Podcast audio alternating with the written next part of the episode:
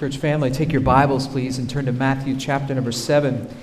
It's a little bittersweet this morning as we come to the completion of the Sermon on the Mount.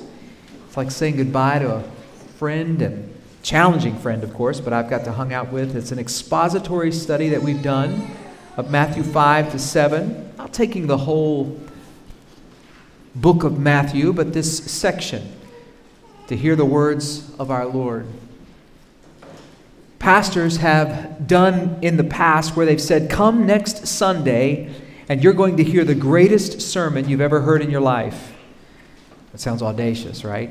But pastors will say that, and then the next Sunday folks would arrive and, and they would read Matthew five through seven, close the Bible, give an invitation, and sit down. And some of you may have wished that I would have done that instead of drag this thing out for weeks and weeks. But here we are, Matthew chapter number seven. Last week was a very challenging text for us. It was for me, as we meditated on the fact that there are only two ways, or rather two paths to take, really one way to go. Two paths, only one way. This Sunday, an equally challenging text, but the tone changes a little bit. And there's a bit of irony here that strikes me um, in a distinct way. The other day we got notice from Shelco that they were, by the way, Shelco are the builders behind us. So they're the ones with the hard hats actually out there doing the work. So Shelco let us know just the other day that they were going to begin driving piles into the foundation, in deep into the earth. Now, as you may learn, the longer we're together, I have many areas of expertise. Sports, of course, all the sports being one of them. And commercial construction, equally, that area of, you would easily classify as, as Norm would lovingly say, not anywhere close to my lane that I need to run in, right?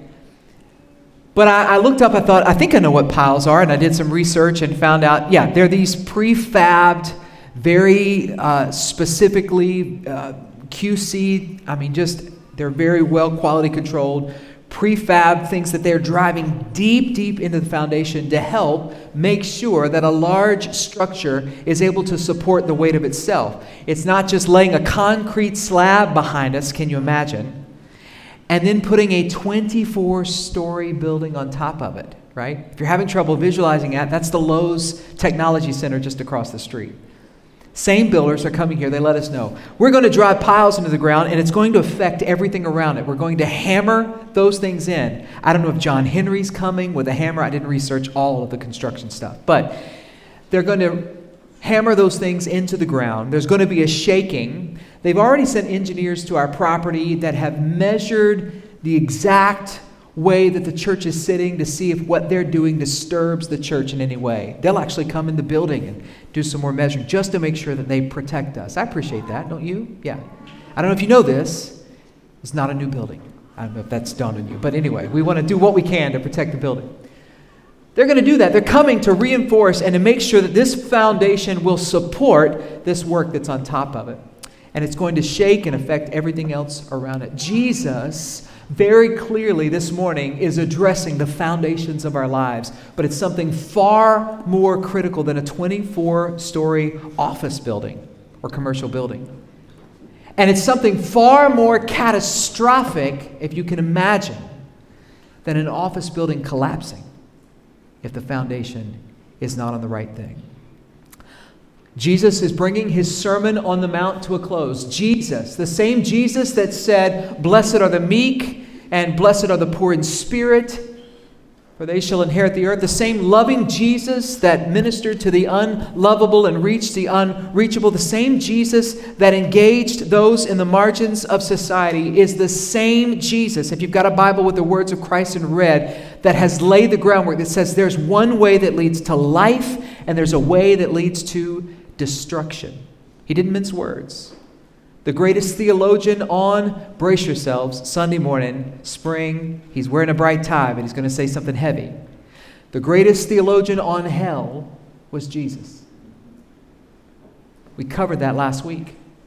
He's finishing the thought this week on the weight of the decisions that we make and the foundations that we lay. We're already on the broad way the Bible teaches us, the easy way, the way of the many that leads to destruction. Jesus is calling us to step off of the highway to hell, if you will, and onto the narrow way of holiness, the hard way, but the way that Jesus is saying, I'll give you everything you need to succeed on this pathway, but it's the only way that leads to life. That was last week. Now he calls us to action. It's one thing to hear a sermon, probably not mine, but it's one thing to hear a sermon and leave the place and going, wow, that was some teaching right there. Brian Sanders, my good friend, whom I love deeply, said to me the Sunday that Pastor Darren preached, Liz, I didn't share this with you. He said, wow, that was the only real sermon I've ever heard at Grace Covenant. I said, me too, D- Darren, I'll come back there. I said, thank you for that. You honor me by honoring him. That's what I meant to say in my mind. I probably went, ugh. But anyway, it was a good sermon, Darren. Great job. After preaching a sermon, though, I, I got to be honest with you. We pastors, we preachers and teachers would like a response that shows people astonished by the content and a little awestruck by the authority of the messenger. It's not a bad way to respond to a sermon. But Jesus is calling for something greater. We're going to look at this text this morning in two sections, if you will. Jesus finishes up his teaching talking about the foundation, and then Matthew's notes there on what, how the crowd responds. Let's look at the text, verse twenty-four through twenty-seven. Let's take it one piece at a time. Jesus is speaking here, and he says, everyone then who hears these words of mine and does them will be like a wise man who built his house on the rock. And then the rain fell and the floods came and the winds blew and beat on that house, but it did not fall because it had been founded on the rock.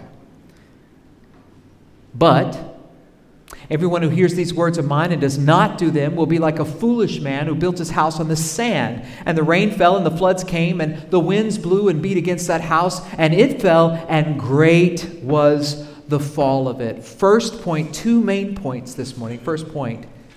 Now, it's in your header. I didn't want to go easy where it says just build your house upon the rock. But I would say be a wise builder. Everybody's building a house. Be a wise builder. When they contracted Shelco to build this building behind that they're putting up for us, they didn't say, hey, have you ever built a building before? You ever done anything like uh, nailed some wood together and you ever built a shed in somebody's backyard? Yeah, I've done that. Great. Could you build a twenty-four story? No. There are rigorous qualifications they have to go through. Specialists, there's all types of codes they have to comply with. You pick the right builder for the job. Jesus is calling and equipping us, by the way, to be wise builders. If we look at the passage, and I hope you've got your Bibles open. If you didn't bring one with you this morning, there's one in the pew right in front of you. Pick it up, pull it out, turn it to Matthew seven, and follow along. But as you look at that passage, I want you to notice some of the activities that are mentioned here. There's wise and foolish, of course, mentioned there. The wise people, it's very clear, are the people who hear and do. Do you see that? I mean, that's not a stretch. It's right there. And the foolish people are the people who hear and don't. I don't know how else to say it. But they hear and don't. Both are builders in his illustration. Both are constructing similar houses. They appear similar from the outside. Both experience the same type of storm. Do you see it? The rain, which causes floods, and there's great winds. But there are different outcomes. The wise builder's house did not fall because its foundation was the rock. The foolish builder's house fell because his foundation was sand. It's a great illustration. Jesus was so good at this, at taking a doctrine or a complex theological truth or, or repositioning everybody's thinking, obviously, since he's the Messiah, the Word with flesh on. And he would wrap it into a story or a parable of some kind and, and teach the truth through that means. And he does a beautiful job here. He's given us some incredible contrasts as he builds to this, the narrow gate of life and the wide gate of destruction. The good tree that produces fruit, the bad tree that it's fruitless. The true confession marked by obedience, the false confession marked by disobedience. Today, the solid rock of wisdom and the foolish shifting sands. The teachings of Christ versus the teachings of men. It's all right here in our text. This message that Jesus is preaching is to everyone here this morning. And it was to everyone there on the mountainside, because he says everyone who hears does two things with it. They either do it or they don't. You either obey or you don't obey.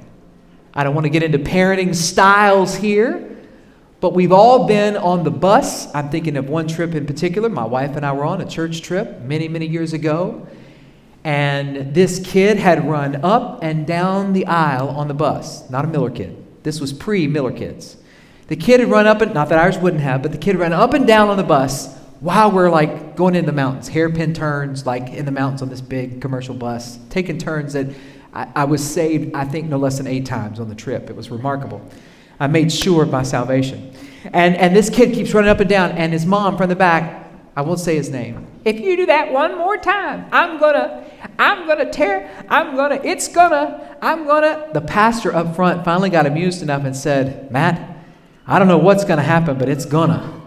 It's gonna if you do it one more time. We're liable to explode. We've met, we've seen that before, where, where we tolerate, parents will tolerate disobedience as long as it's not inconvenient to them terribly. Jesus is not calling for that or allowing that. He's saying you either obey or you don't obey. You either follow my teaching or you don't follow my teaching. There's no middle ground. This message, he's saying everyone who hears, and then I'd like to bring your attention to one little phrase that unfortunately causes some confusion in the day in which we live. He says there in Matthew seven, verse twenty-four, everyone then who hears, do you see it? These words of mine. This has sparked a movement that's an offshoot of evangelicalism called the Red Letter Christians. And basically what they say is that only the words of Christ matter in Scripture. You don't have to worry about any of the rest of it. His words undo all of the rest of it, and they're the only ones that matter. Because, hey, if you follow the rest of it, some of that stuff calls for you to be selfless and and and uh, give lots of, it's just kind of weird living if you follow that stuff. Just follow the words of Jesus in red. Well, Jesus kind of addressed that in this same sermon, if you'll recall, when he said, I didn't come to abolish the law of the prophets. I've come to fulfill them. He's the Word of God with flesh on. Years ago, I made the decision for my Bibles that I read from and study from do not have the words of Christ in red. Now, there's nothing wrong with having the words of Christ in red in your Bible. Why did I do that? Because all Scripture is God-breathed, and all of it is profitable, and all of it is good for instruction and for reproof and for building the man and woman of God up into righteousness and calling us to obedience. Jesus quoted Scripture when he talked, and he pointed to Scripture as the Word of God with flesh on. Here's what he's distinguishing from. Remember, church family, you've heard me say it. You've heard Darren say it until he was out of breath for twenty-nine years in the pulpit. Context, context, context. What's the Bible saying around it? He's distinguishing his teaching from the Pharisees that were hypocritical, from the scribes who only quoted from dead people, and from the Gentile teachers who were philosophical and pushed people toward materialism. He's saying these words of mine, the Messiah, the Word of God, he never spoke in contradiction to the revealed Word of God. All Scripture is profitable. There's absolutely no difference in reliability, authority, or sufficiency of the words in red or the words in black. It's the Word of God. It's forever settled. It's without any mixture of error. And if you're struggling to understand that, I've got some resources that can help settle it for you. I'd love to have a conversation with you. You're like, I, I can take most of this, but some of this I struggle with. Let's have a conversation. Don't try to figure that out on yourself. Let's look at what two thousand years of contending for the faith, because I bet that question's been answered by some of our spiritual fathers in the past. It's amazing how sufficient the Word of God is. We're all building a house, so to speak. Every one of us. We're all crafting a life, a legacy. Our lives are telling a story, and they tell the story to those around us of who's in charge. Each decision, each conversation, each interaction with others is another brick in our building. The house that we're building shows what we value. The house that we're building shows um, who or what we are listening to as well. And I'm so thankful for a dear man of God early on in my life who pointed me to this reality as well. We're also helping others build their houses. He, he said this to me early on in my Christian walk. Always be somebody who puts a brick in somebody else's building, not takes away. Isn't that good advice?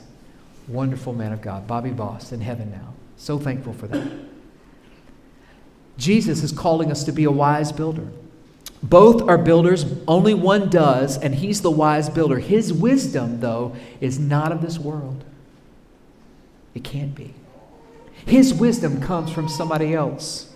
The Bible says that the fear, in Proverbs nine, the fear of the Lord is the beginning of wisdom, and the knowledge of the Holy One is insight. In Colossians two, Paul is praying for the church at Colossae. He's praying for these church members and the elders and the deacons there, and he's praying that their hearts would be encouraged, they'd be knit together in love, they'd reach all the riches of full assurance and understanding and the knowledge of God's mystery, which is Christ, in whom are hidden all the treasures of wisdom and knowledge. The wisdom, the wise builder is tethered to the rock. And to the rock-solid foundation of the Word of God. The wisdom of all the wise, as we used to say it this way, is wrapped up, tied up, and tangled all up in the Lord Jesus Christ. We discover who He is and what He thinks and how He moves as we get into the Word and the Word gets into us. From Genesis to Revelation, we find wisdom from God. James three goes a long way to help us unpack the wisdom of the wise builder versus the foolishness of the foolish builder. I want to just highlight the wisdom this morning. For time's sake, I want you to go back and read James three and see how these two sources of wisdom cause such a dichotomy of life outside. Let's look at the good side, though, this morning. In James three thirteen, the Bible says, "Whoever's wise and understanding among you, by his good conduct, let him show his works in the meekness of wisdom." Mark, before you go to the next verse, look what I see there. Let's, let's mark that wisdom. We see good conduct. We see meekness there, don't we? Let's see what else James had to say about it. Because the wisdom that's from above is first pure. I see purity. It's peaceable. It's gentle. It's open to reason. It's merciful. It's fruitful, I would say, full of mercy and good fruits. It's impartial. It's sincere. Verse eighteen says that it produces a harvest of righteousness. That was our opening verse this morning, our call to reflection this morning. This is the aroma of a house whose foundation is the rock. You ever walk in somebody's house and you go, "Ooh, what's that smell?" On the contrast, if you walked in somebody's house and going, "Oh, what's that smell?" Right? Depends on when you come to any home. It could be one way or the other, right? But this is the aroma of the house whose foundation is the rock. I want this kind of aroma in my own home. I want this kind of aroma in our church family as well. This kind of living only comes as we surrender fully to the Lord, as we let God's Word do a deep work in us, transforming us into His likeness, and as we walk in the Spirit, not after the flesh, we seek the mind of Christ. Now, I mentioned a couple things under the wise builder. I don't know if you picked up on it. We talked about the fact that there is a wise builder. We've talked about where his wisdom comes from. And now I want to point you to a, a final element of this last section of the Sermon on the Mount before Matthew gives us those two reflections on the crowd. The coming storm. The coming storm. For years, we've talked about how important context is. It's no less important here. When we read a passage like this, and we see the rain falling and the floods coming in and the winds blowing against it, but it did not fall because it had been founded on the rock. We read a passage like that out of context. We read a passage, a verse like that, and we think, hey, it's important. We think that this might just be describing the storms of life. Now, it can apply to that. You and I have both seen folks go through some deep and dark waters. I'm looking out across some family here today that I know of personally that are walking right now or recently walked through some deep and severe storms of life. Some of you, we, we need an answer. Some of you, it's been a long storm. And certainly that has a way of bringing what we're made of to the top, doesn't it? Have you seen that? When folks get pressured and pressed, you can tell sometimes when they're tapped in to the source, when the fruit of the Spirit is what comes out when they're squeezed by the pressures of life. It's important, and it does matter. But there's something greater at stake here, especially when we look at the context. And when we do what we preachers do, we look at the language of the words used. Let me just remind you, though, for those of you in the middle of that storm, your foundation matters. Jesus said, he said these things to us in John sixteen, that we might have peace, because in the world we were going to have tribulation. But we could be of good cheer if we keep our eyes fixed on Jesus, because he has overcome the world. A right foundation will help you weather life's storms in a tremendous way. That's absolutely certain. But, but, but, if we look back at the text, we see that Jesus here is actually referring to a cataclysmic reality, a final and utterly devastating storm, as one author writes, of future judgment. When we look at the word that Jesus chose to use here for the word wise, it's an interesting word. It's phronimos.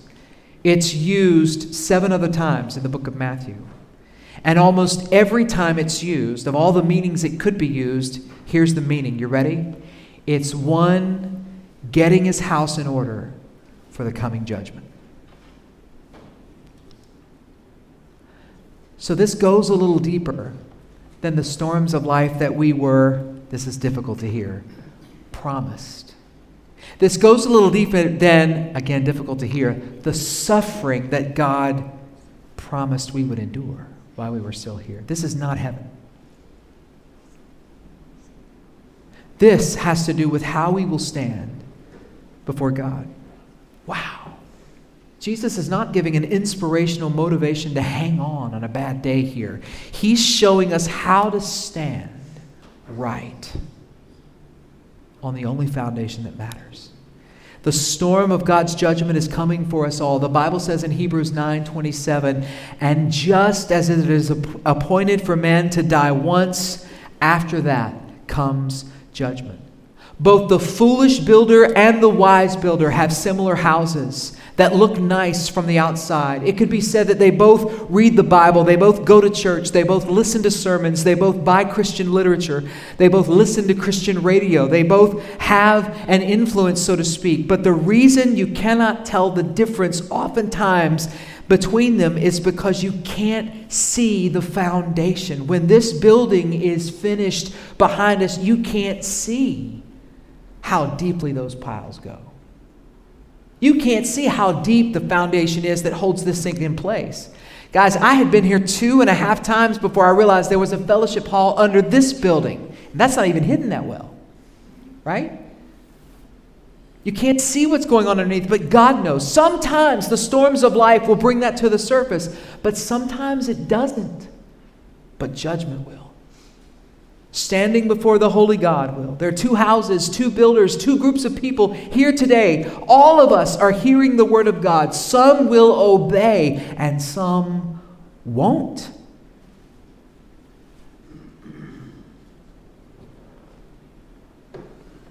Those who hear and don't obey will crash hard one day. They'll crash loud and hard. Spurgeon writes, Yet though he was industrious, he was foolish. The crash was terrible, and the sound was heard from afar. And it was final, and it was irreversible. Be a wise builder. Obey God. Obey his word. Obey the command of Christ, who said, "Enter at the narrow gate." Distinguishing the wise between the foolish, the Bible says uh, in James one twenty-two, "Be doers of the word, not hearers only, deceiving yourselves." You can leave with a house intact, but a foundation made of sand. Yikes. It's not going to end well. And it doesn't have to be that way. God loves you so much, you don't have to leave that way. John fifteen fourteen, Jesus said, "You are my friends." You like that language? Don't you love that language? That the Savior of the world, the lover of our souls, would say we could be his friends. Come on. And how can we be his friends? If we do what he commands. Those are the final words, final piece of the conclusion that we know as the Sermon on the Mount. And then the Holy Spirit, still filling Matthew, still giving Matthew the words, has Matthew write down a little bit of the scene for us to see how this unfolded. And we come to verses twenty-eight and twenty-nine. "And when Jesus finished these sayings, the crowds were astonished at his teaching, for he was teaching them as one who had authority and not as their scribes." Wow. If I could give you a final note this morning over the header, it would be this: take Jesus at his word. Take Jesus at his word.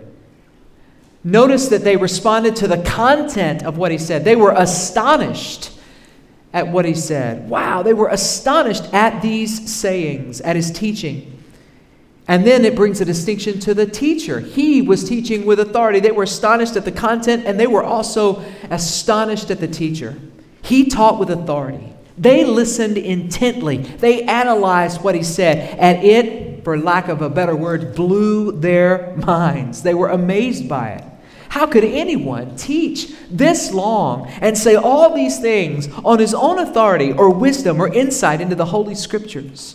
Our scribes only quote other authorities. This man speaks as though he is breathing the Word of God. And he's the Word with flesh on, isn't he? "In the beginning was the Word, and the Word was with God, and the Word was God." And John tells us the Word became flesh and dwelt among us. This is literally a walking Bible. I don't know how else to say it.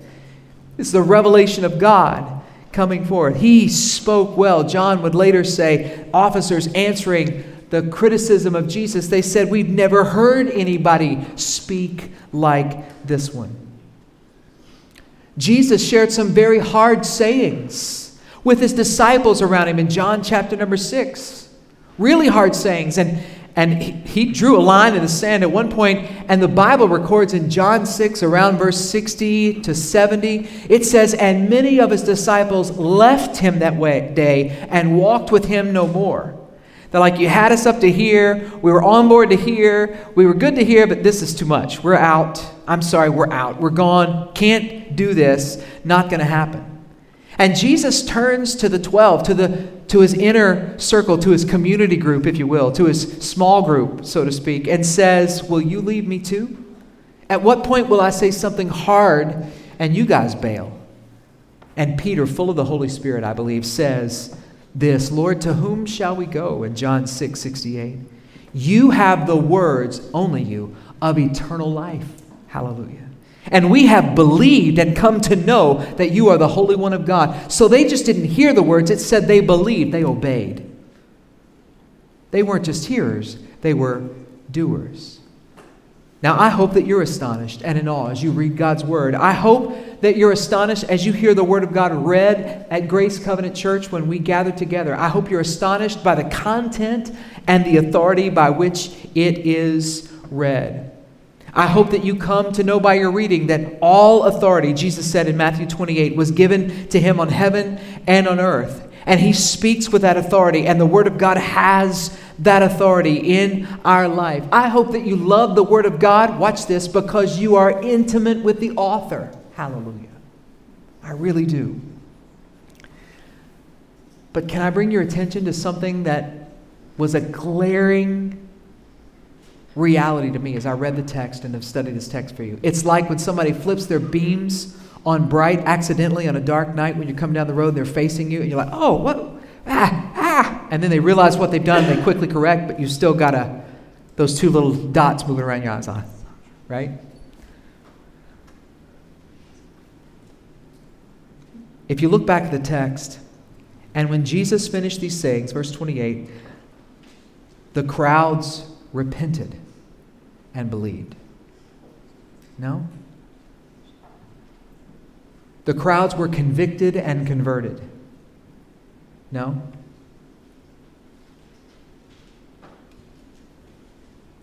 No, they, they reflected with wonder. Notice the irony. Jesus had called them to obedience and not to be hearers only, and they left going, wow, didn't we just hear something awesome?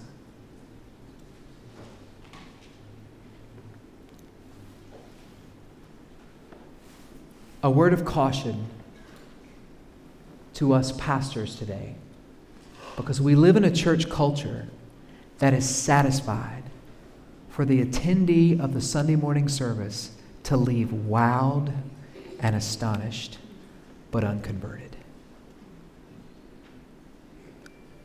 We can fill stadiums as long as we can wow the crowd. And if we get the cutting-edge speakers of the day who know how to manipulate attention span and engage with multi-sensory and experiential conversations instead of monologues, their dialogues and all the things, and instead of preaching the whole counsel of God, they're satisfied to dip a toe into something and hit their little topic and go for it. If we can do that, we can fill a building. We can settle for an adrenaline rush. That's what we want instead of conviction. We want immediate application instead of thoughtful reflection. We want a preacher who wows us instead of the Word of God that convicts us. We have equipment and production and talent in the modern day church that rival any secular gathering, and we are satisfied. We even build empires and brands as long as we can wow the crowd.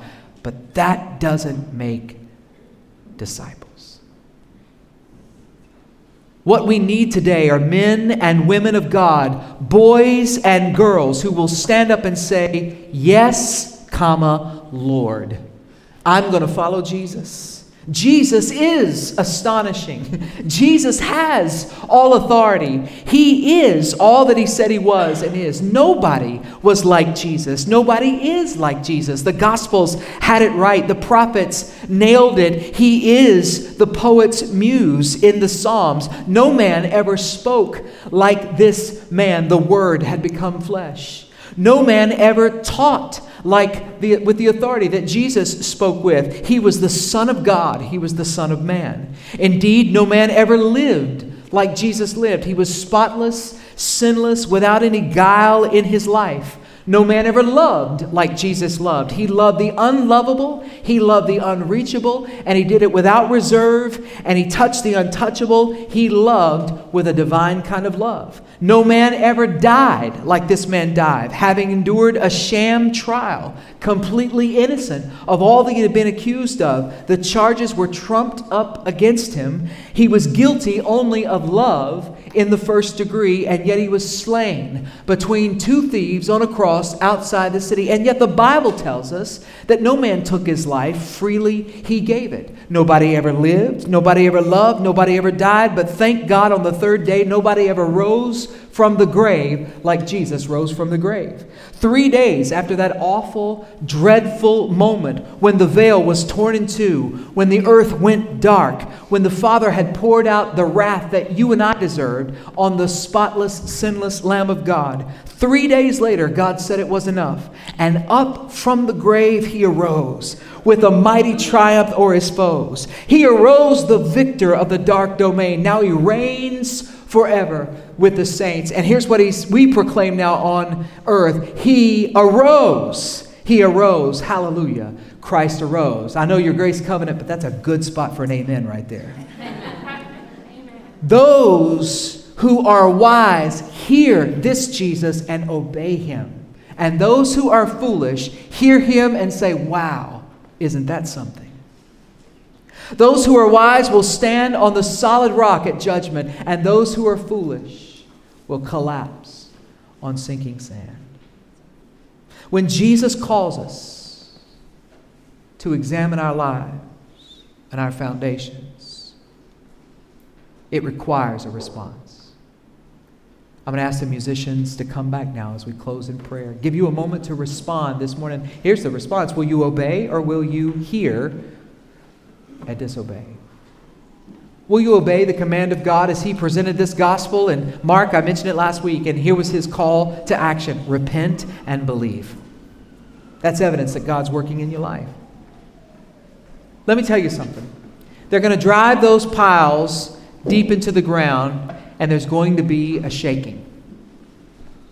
There's going to be a shaking. Every rat within two blocks is going to shake out of its burrow. We've seen it happen before, right, Christy?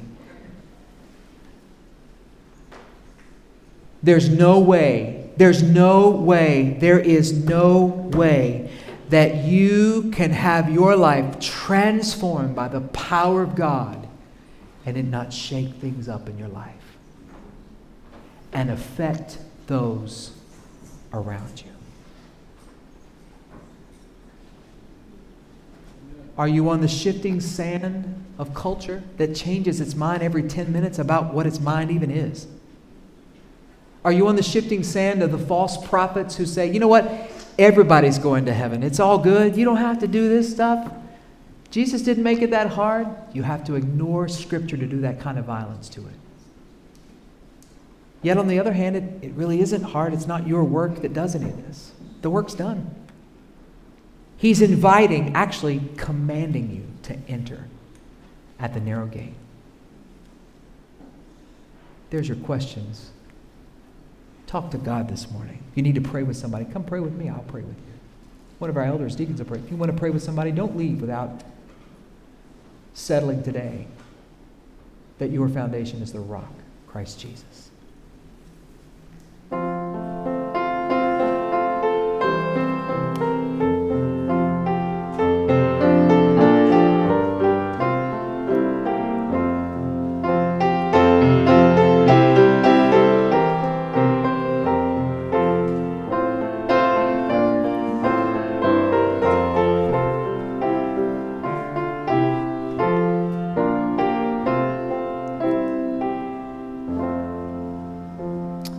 Father, it's our desire to glorify you when we stand on that day before you.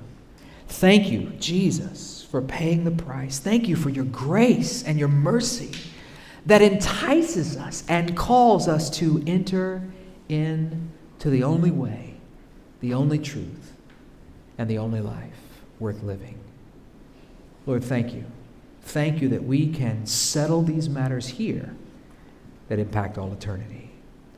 We love you and we commit our lives afresh to continue to build on the rock based on your authority and Christ alone. Let the church say amen.